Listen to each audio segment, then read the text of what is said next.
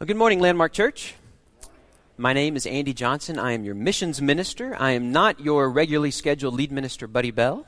Uh, Buddy and the bride of his youth are enjoying a break from their labors this weekend. And so that means that I have the honor of getting to, to bring the word of the Lord to you today. And I want you to hear that I recognize it is a privilege. Every time that I, that I get to bring to you a portion of God's word, I, I recognize it for the, for the joy that it is to, to have the honor of getting to do that. And, uh, and, and the truth is, Buddy and I are very different men. Um, if you give each of us the same text, we're going to preach it differently. We're going to we're to draw different things from it. We're going to present it in a different way.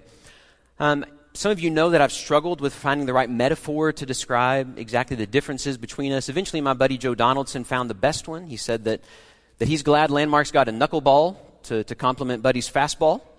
And, uh, and, and I really think that's a great analogy, uh, mainly because once you throw a knuckleball, you have absolutely no idea where the thing's going to land. And, and I know that that's really how most of you feel every time you see me step into the pulpit. So uh, we're going to see what happens this morning. Oh, I, and I did want to say one more thing. Um, there, there's another difference between me and Buddy. You understand, I hail from the state of Texas, and so I'm never going to start a sermon with SEC football highlights. I just, I just want to tell you guys that's the case. You're just going to have to get used to that. But I do appreciate I appreciate this clip from last Sunday's sermon. Um, I appreciated the subliminal hookum that Buddy gave all of us. Um, when, I, when I pulled the screenshot off, it, it, it, I may have had to edit it a little bit. But I just, uh, I, I appreciate Buddy's even handed way of doing that, of even giving a subliminal shout out to my Longhorns, even in a losing effort. All right, well, the last time that I preached, uh, what I did was I provided sort of a bird's eye view over a chunk of Luke that Buddy was then going to come along the next few weeks and, and dive a little deeper into the text. Uh, this week, I want to do the same thing. It worked once. We're going to go back to the well. We're going to try it again. And so, what we're going to be doing today, we're going to be pulling the camera lens back a little bit, and we're going to be looking at the scope of several chapters, trying to discern what Luke is trying to convey to us through the way that he presents these stories, these true stories about Jesus. And so then over the coming weeks, Buddy's going to come back and he's going to dive a little deeper into each of those. That's one of the one of the things I've loved about the luxury of starting in a gospel and just working through it till we're finished. I have enjoyed the ability to dive down deeply. And so this today we're going to back it out a little bit, look and see what, what maybe Luke was trying to accomplish over the scope of a few chapters. And so in other words, I hope you enjoy the knuckleball this morning. Let's pray. Father, we give you thanks for the Gospel of Luke. We thank you that one of our brothers in the faith took the time to write down the things that the Christ did. Lord, we pray that you would speak this morning, that we would hear once again the message of the Christ presented by Luke to us in our times.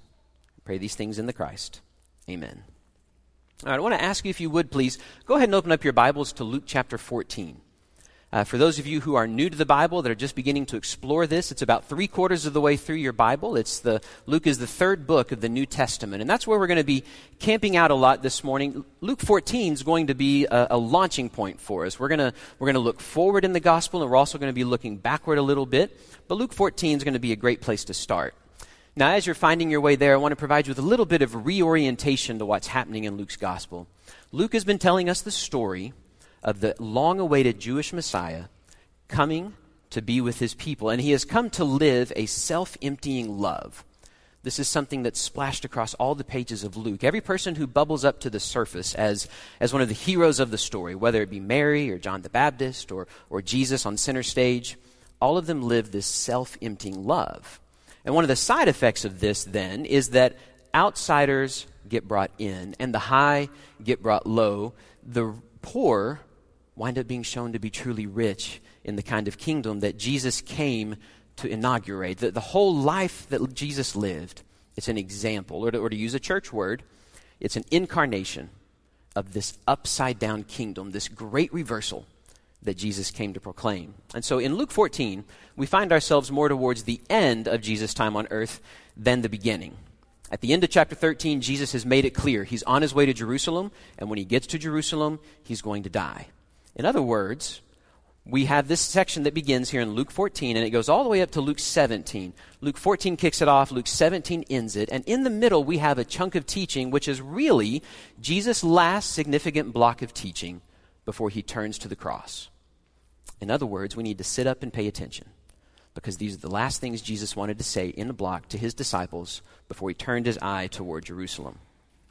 Now, up to this point, Luke's done a great job of painting a picture of who Jesus is. We've seen the birth narrative and we've seen the miracles that surrounded it. We've seen the miracles that Jesus did, the healings and the exorcisms. We have seen a kind and a gentle Jesus, and we've also seen a Jesus that at times is pretty feisty. And so, what remains to Luke that we're going to be looking at this morning is to convince the reader, that's us, to convince his listeners that we need a Savior like that. What Luke needs to convince us of is that we need saving. And so he's going to tell all of us, every one of us, that we suffer from a disease called dropsy. Let's take a look. These are the first six verses of Luke 14. One Sabbath, when he, Jesus, went to dine at the house of a ruler of the Pharisees, they were watching him carefully. And behold, there was a man in front of him who had dropsy. We'll come back to that. And Jesus responded to the lawyers and the Pharisees, saying, Is it lawful to heal on the Sabbath or not? But they remained silent. And so Jesus took him and healed him and sent him away. And then he said to them, Which of you, having a son or an ox that falls into a well on the Sabbath, would not immediately pull him out? And they could not reply to these things. Now, to begin with, what exactly is dropsy? Growing up, I thought it meant that you were clumsy. Uh, whenever I would let something fall during the summer when I was with my great grandma, Big Mama, and she would say, looks, looks like you got a case of the dropsies. And so when I encountered this story, I thought that this was just meant the guy was clumsy.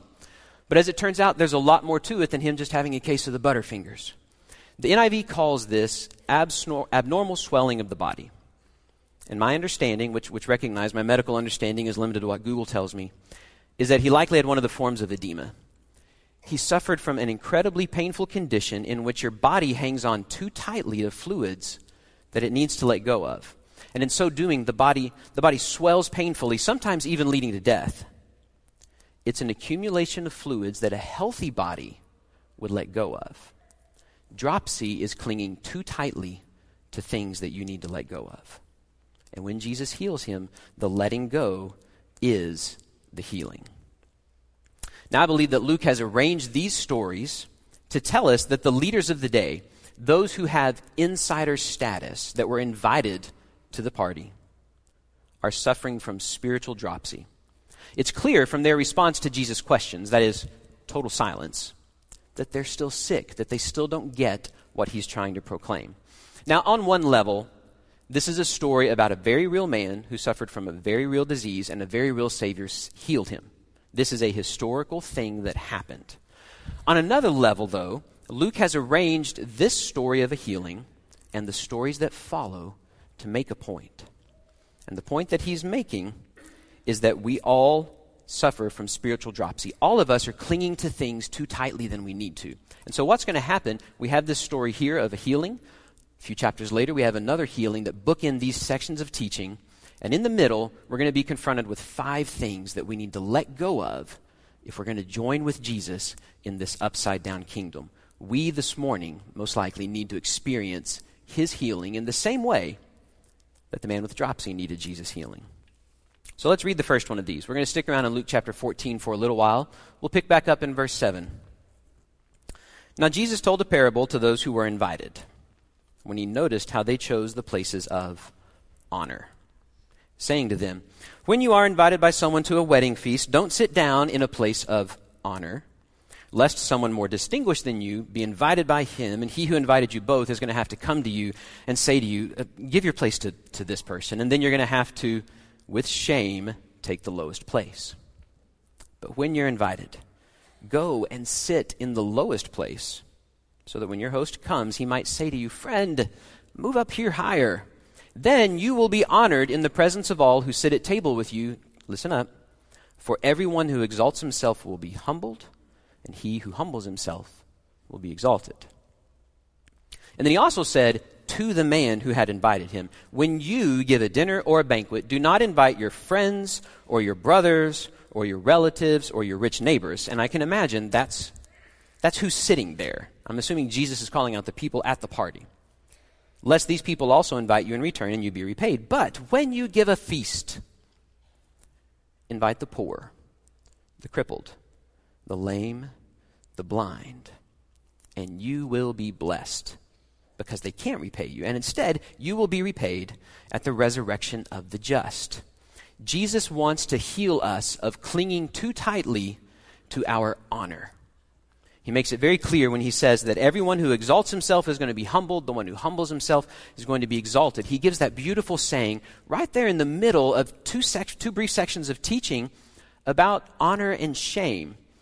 Now, I want to say a little bit about that first section. It, it looks a little odd. It looks like somebody giving tips on how to play the honor and shame game a little better. But the truth is, they didn't need Jesus to help them play the honor and shame game well. Uh, the, the whole gospel narrative happened in a culture that was based on these two concepts of honor and shame. And in fact, much of the world today still lives uh, in, in, this cultural context. And so, Jesus, though, is not providing counsel on how to do it better. What Jesus is doing is he's taking out the whole foundation of the honor shame game and he's flipping it on its head. And he comes right out at the end and he tells his host, You need to invite the people that would bring you shame. Remember that first thing, Luke calls it a parable, which means there's a deeper meaning to it than what looks like on the surface. But at the end, it's direct advice to his host. Clinging to honor is blinding the religious leaders to the needs that are around them. This is a common theme through Jesus' teaching. This isn't the first time that he got on to the leaders for doing this. A few chapters back, in chapter 11, we found Jesus, find Jesus in a very similar situation, and I think it's worth hearing what happened there. This is uh, 1137. While Jesus was speaking, a Pharisee asked him to dine with him. So Jesus went in and reclined at table. Sounds familiar, doesn't it? This is very similar to what's happening. And the Pharisee was astonished to see that Jesus did not first wash before dinner. In other words, Jesus was going to dinner ritually unclean. Now, Jesus eventually tells him, You're caring too much about the outside. You need to care more about the inside. And then he gets to this, these dramatic statements. Jesus says, Woe to you, Pharisees! You tithe mint and rue and every herb, but you neglect justice and you neglect the love of God. You should have done these without neglecting the others. And woe to you, Pharisees! Hear this, for you love the best seats in the synagogues. And boy, you love those greetings in the marketplace. Woe to you, for you're like unmarked graves people walk over them without even knowing it. What Jesus is telling to the insiders of the day, their clinging too tightly to honor has killed their souls. Their spiritual dropsy of clinging too tightly to what people think of them has made them unmarked graves. And one of the surprises for them, this Pharisee was so concerned about Jesus not washing his hands. What Jesus is saying, you're dead on the inside and you don't even know it. And in so doing, people are walking over you. Everybody who encounters you like an unmarked grave unknowingly becomes unclean. Hanging on to honor, staying interested in who the right people are to invite to your house, to your table, to your church, to your life group, hanging on too tightly to these kinds of things makes us stay in our spiritual dropsy. We need to be healed by the Savior. We need to let go. That's the first one. There's another one. Let's keep going in Luke chapter 14. We're going to keep reading about the second kind of dropsy Jesus wants to heal us from. When one of those who reclined at table with Jesus heard these things, he said to Jesus, Blessed is everyone who will eat bread in the kingdom of God.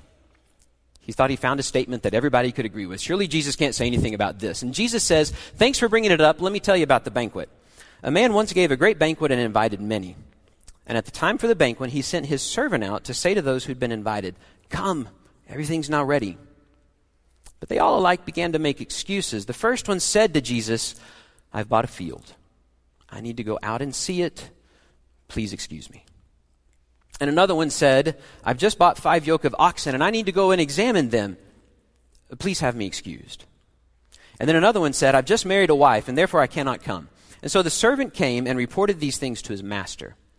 And the master of the house became angry, and he said to his servant, Go out quickly to the streets and the lanes of the city and bring in the poor, the crippled, the blind, and the lame. We've just seen this list before. So the servant went, servant came back, said, Sir, what you have commanded has been done, and still there is room. And so the master said to the servant, Now go out to the highways and the hedges and compel people to come in, that my house might be filled. For I tell you, none of those who were originally invited will taste my banquet. God comes calling, and people refuse because of their property, or because of their work, or even because of their family. In other words, what's happening is people are taking things that are blessings from God and turning them into idols. They are clinging too high, tightly to their idols. Anything that you take and that you elevate above your relationship with God, you've just made an idol. And so, whether it's your possessions, or whether it's your work, or even your family, you have to let go of this and you have to give it to God because if you cling too tightly to it, you're letting it be your idol. This, of course, also was, a, was something that Jesus kept coming back to. We've already seen this just a, a chapter or two before, back in chapter 12. There's a parable about a man who received who, we, we call him the rich fool. Uh, we looked at him during our week of prayer. Two brothers come to Jesus and they say, Jesus, divide our inheritance for us. We can't get along. We can't figure this thing out. And so Jesus tells them a parable, and he says, God blessed a man with a great harvest. And this man tried to decide he couldn't eat it all, so he's going to build bigger barns. That sounds like dropsy to me. He's, he's accumulating things. He's, instead of sharing, instead of finding the way of letting go, he's going to hang on too tightly to it. And because he's clinging so tightly to this idol of his, Jesus tells us it cost his life. At the end of the parable, the man dies that night, and he died unhealed of his dropsy because he was clinging too tightly. And he missed the way of letting go. He missed that God gives us possessions, and that God gives us work, and that God gives us family in order that we can be a blessing to others. And near the end of chapter 14, there, Jesus gave a perfect summary of what he's talking about. He says, Any one of you who does not renounce all that he has cannot be my disciple.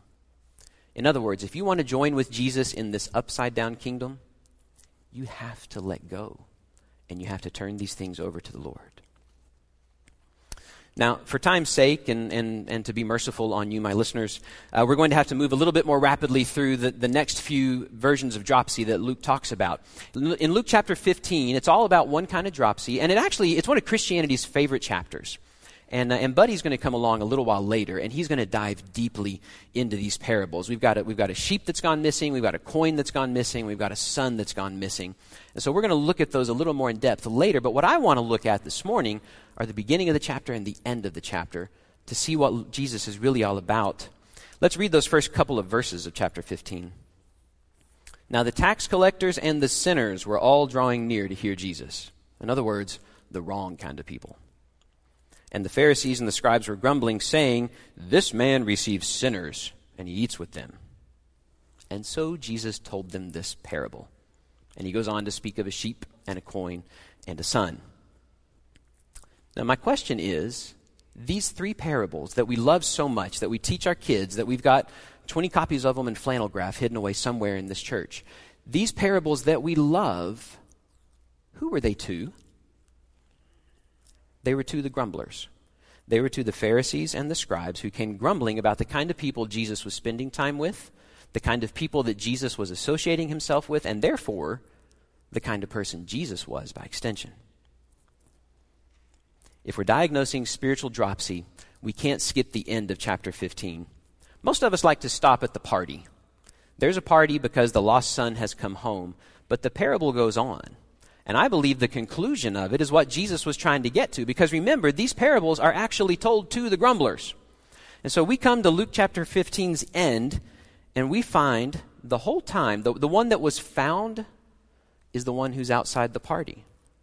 And why is this son still outside the party? He's outside the party because he's clinging too tightly.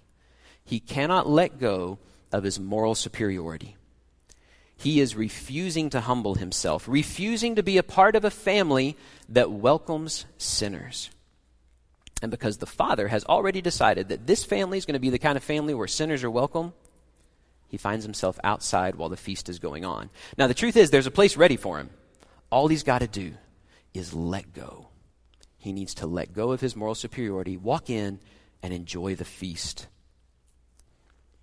Now, in the case of this story, Jesus leaves us hanging with a great big question in the air Does he go in? We don't know. Jesus doesn't tell us, Does the older son go in? We're cheering for him, we're hoping, we're rooting for him because sometimes we find ourselves in the place of the older son. So we're rooting that he went in, but we don't know whether or not he did. But this morning, though, we don't have to leave that question in the air. Here in a little while, we're going to have an opportunity where we're going to have the chance where you can come forward and you can ask God to relieve you of your moral superiority, to, to ask you to let go of the judgmental heart that perhaps you've been clinging to, the judgmental heart that's keeping you outside of the party. Chapter 16 is all about dropsy of hanging on too tightly to your money. Chapter 16 is about letting go of your money. Now, the beginning of chapter 16 has a really tough parable that, uh, for time's sake and simply because I want to leave it for Buddy to deal with, I'm going to skip it. But eventually, we come to what Jesus is trying to say in 16, verse 13. Jesus has a wonderful statement where he says, No servant can serve two masters. Either he's going to hate one and love the other, or he's going to be devoted to one and despise the other. Listen up. You cannot serve God and money. If you want to live in this upside down kingdom that Jesus has come to proclaim, you have to choose who you're going to serve. You cannot cling tightly to God while at the same time clinging tightly to your money. Now, we've already talked about idols. We have to let go of our idols, but money needs a special special addressing because money is such a such a source of temptation for us. We we want to, to hang on so tightly to our money. And Jesus tells us, if you don't let go of it, you can't be a part of my kingdom. And to further drive this point home, Jesus, through the lips of Abraham, he tells a parable about a guy named Lazarus. He's, he's a beggar. I don't, I don't think it's the same Lazarus that was Mary and Martha's brother. This is a different Lazarus and a rich guy. They, they moved in circles that passed each other every single day. But those circles never crossed because the rich man suffered from dropsy. The rich man hung too tightly to his money and he missed an opportunity right outside his gate every single day to let go. And Jesus through Father Abraham, said, Child, remember that in your lifetime you received good things, and Lazarus in like manner received bad things, but now he's comforted, and you're in anguish. In other words, in this upside down kingdom, hanging on too tightly to your money doesn't ultimately win you anything. Instead, you've already received your reward. And this brings us finally to chapter 17. Jesus wraps up this chunk of teaching with one last little encouragement to be healed of your dropsy.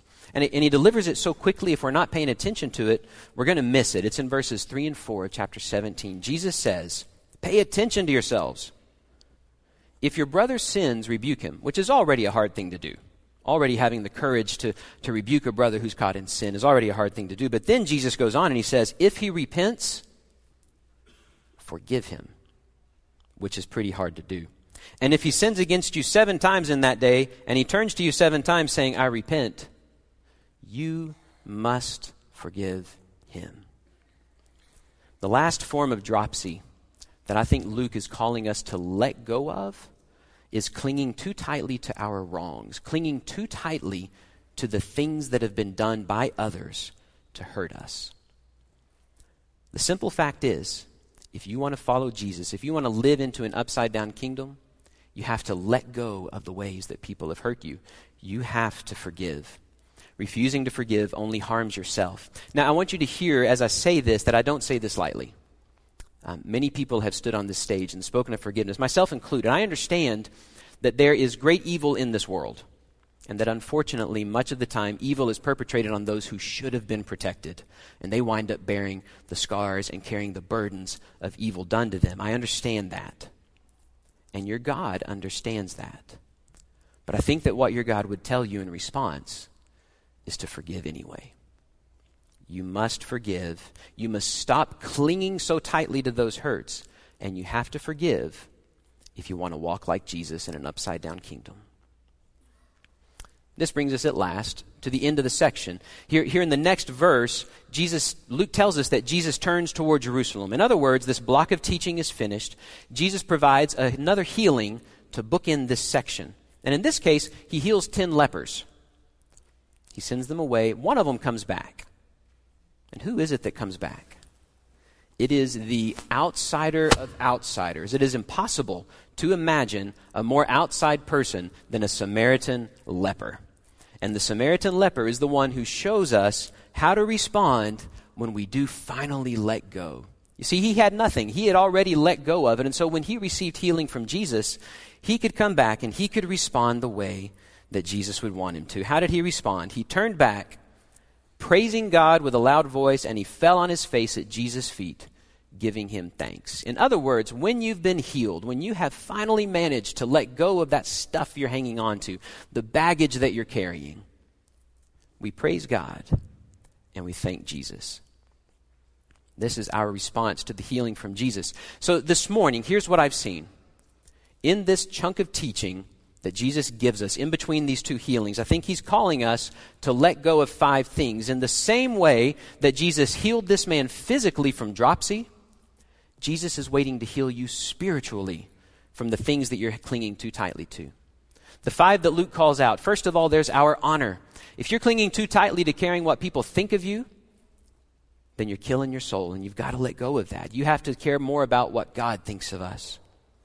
Perhaps it's your idols. Maybe you're clinging too tightly to your possessions or to your, to your work or even to your family or anything else that you elevate above God in importance in your life. Luke's message for you this morning is you have to let that go. You have to bring it to Him and put it in His hands and let Him take care of it. We also have to let go of our moral superiority.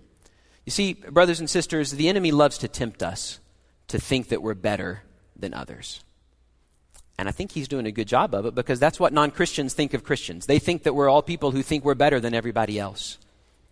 We have to let go of our moral superiority if we're going to be able to enter into the feast, if we're going to, if we're going to live into this kingdom that we've been created to live into, we have to let go of these things. And, fi- and fourth, our money. We need to remember that it's all His. The cattle on a thousand hills, the dollar bills in your pocket, and all the money in your IRA, these all belong to God. They have been given to you to be used for good in His kingdom. And this morning, you have the chance to turn this over to God. You can ask Him to let you let go. And then finally, probably the hardest one that Luke's calling us to this morning is this letting go of wrongs.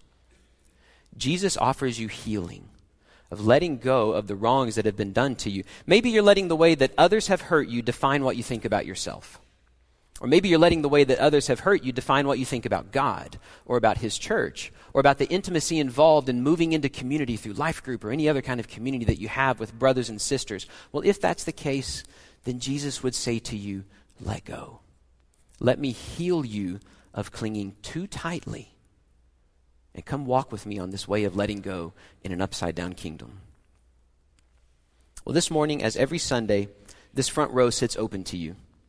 You can come and you can confess your sickness. You can come and confess your spiritual dropsy of clinging too tightly to things that are keeping you from walking right with Jesus. So I want to encourage you if you're struggling with one of these five things, come forward this morning, confess it. We'll take it before the Lord together. And then when Jesus provides healing, we're going to, we're going to respond just like Samaritan lepers we're going to praise God and we're going to thank Jesus together. Come forward as we stand in worship.